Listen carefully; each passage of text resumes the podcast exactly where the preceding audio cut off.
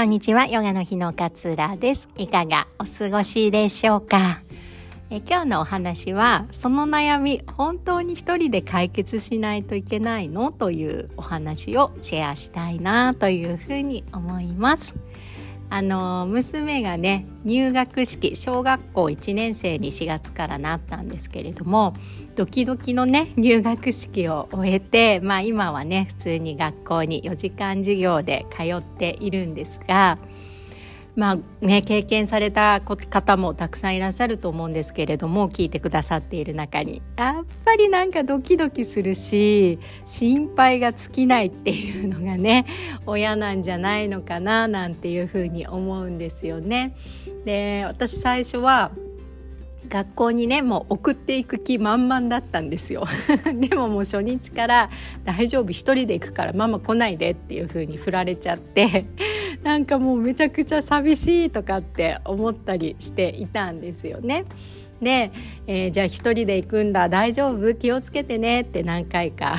伝えてでちょうどあのー、マンションのその前を同じ学校のこうお姉さんがたまたま歩いてたんですよね。で、私全然知らない人なんだけれども、あ、お姉ちゃんが一緒に行ってもらってもいいかな、ちょっと様子見てもらってもいいかなっていうふうに、ちょっと声をかけさせてもらったんですね。したらお姉ちゃんも全然、あ、いいですよ、みたいな感じで、なんか二人でこう、ちょっと最初の方行ってくれたりしたんですよ。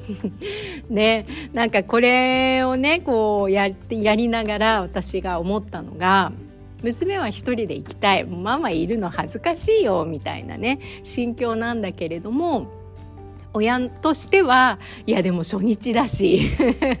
時間内に行けなかったら嫌だしとかなんかいろいろ思っちゃっていやでも行こうかなとかっていうふうに思ってたんですけどでも娘は行きたいっていうならやっぱりその意見って尊重しなきゃなって思うじゃないですか。でどうしようどうしようってなんか思うんだけれども別に自分一人で解決する必要ってなくてそれこそそうやって通ってるね通学同じ小学校に行く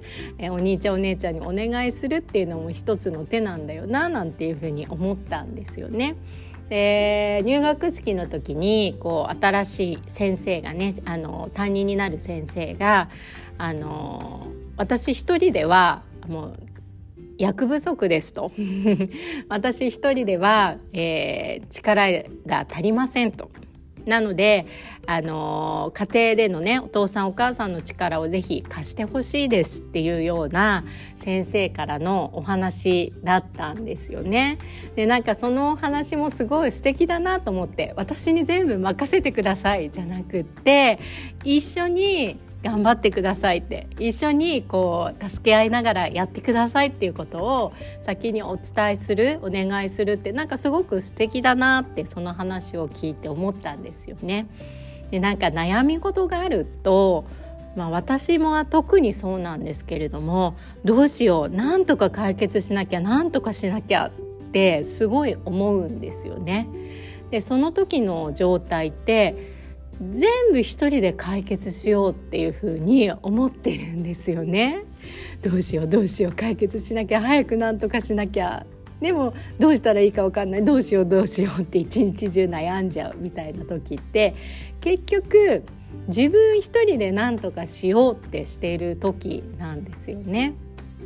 でこう問いかけを変えてみたらあ今こんな問題がある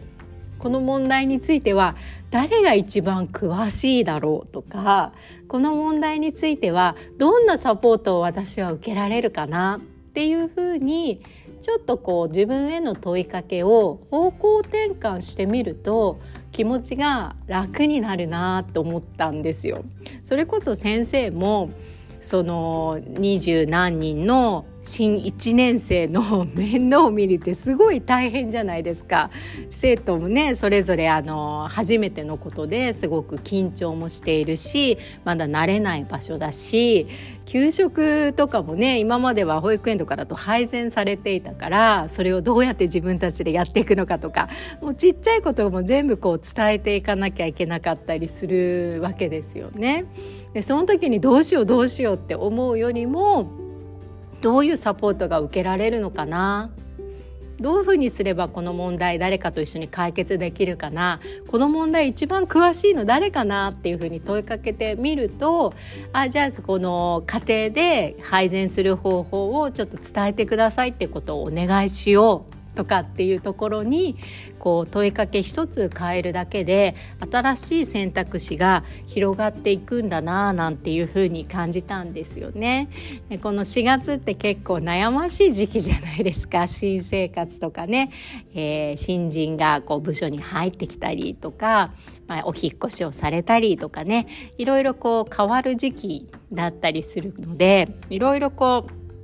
悩みが尽きない時だったりもすると思うんですけれどもそんな時は自分のその問いかけを少し変えてみると気持ちがまずね少し楽になるかなと思うんです。あ一人で別に解決しようとしなくてもサポートできるサポートしてくれる人を探せばいいんだとか相談できる人この問題に詳しい人に相談できるんだ私はって思うだけで気持ちが楽になるんですよね。でまずはこの気持ちの負担を軽くしてあげるってことがすごい大切でこの気持ちがふっと軽くなると視野がわって広がるんですよね重たい気持ちになんかこうもうアンカーが降りていてね重たい石が降りているとどんどん重たいから下向いてっちゃって 視野もそこですごく狭くなってしまうんですよね。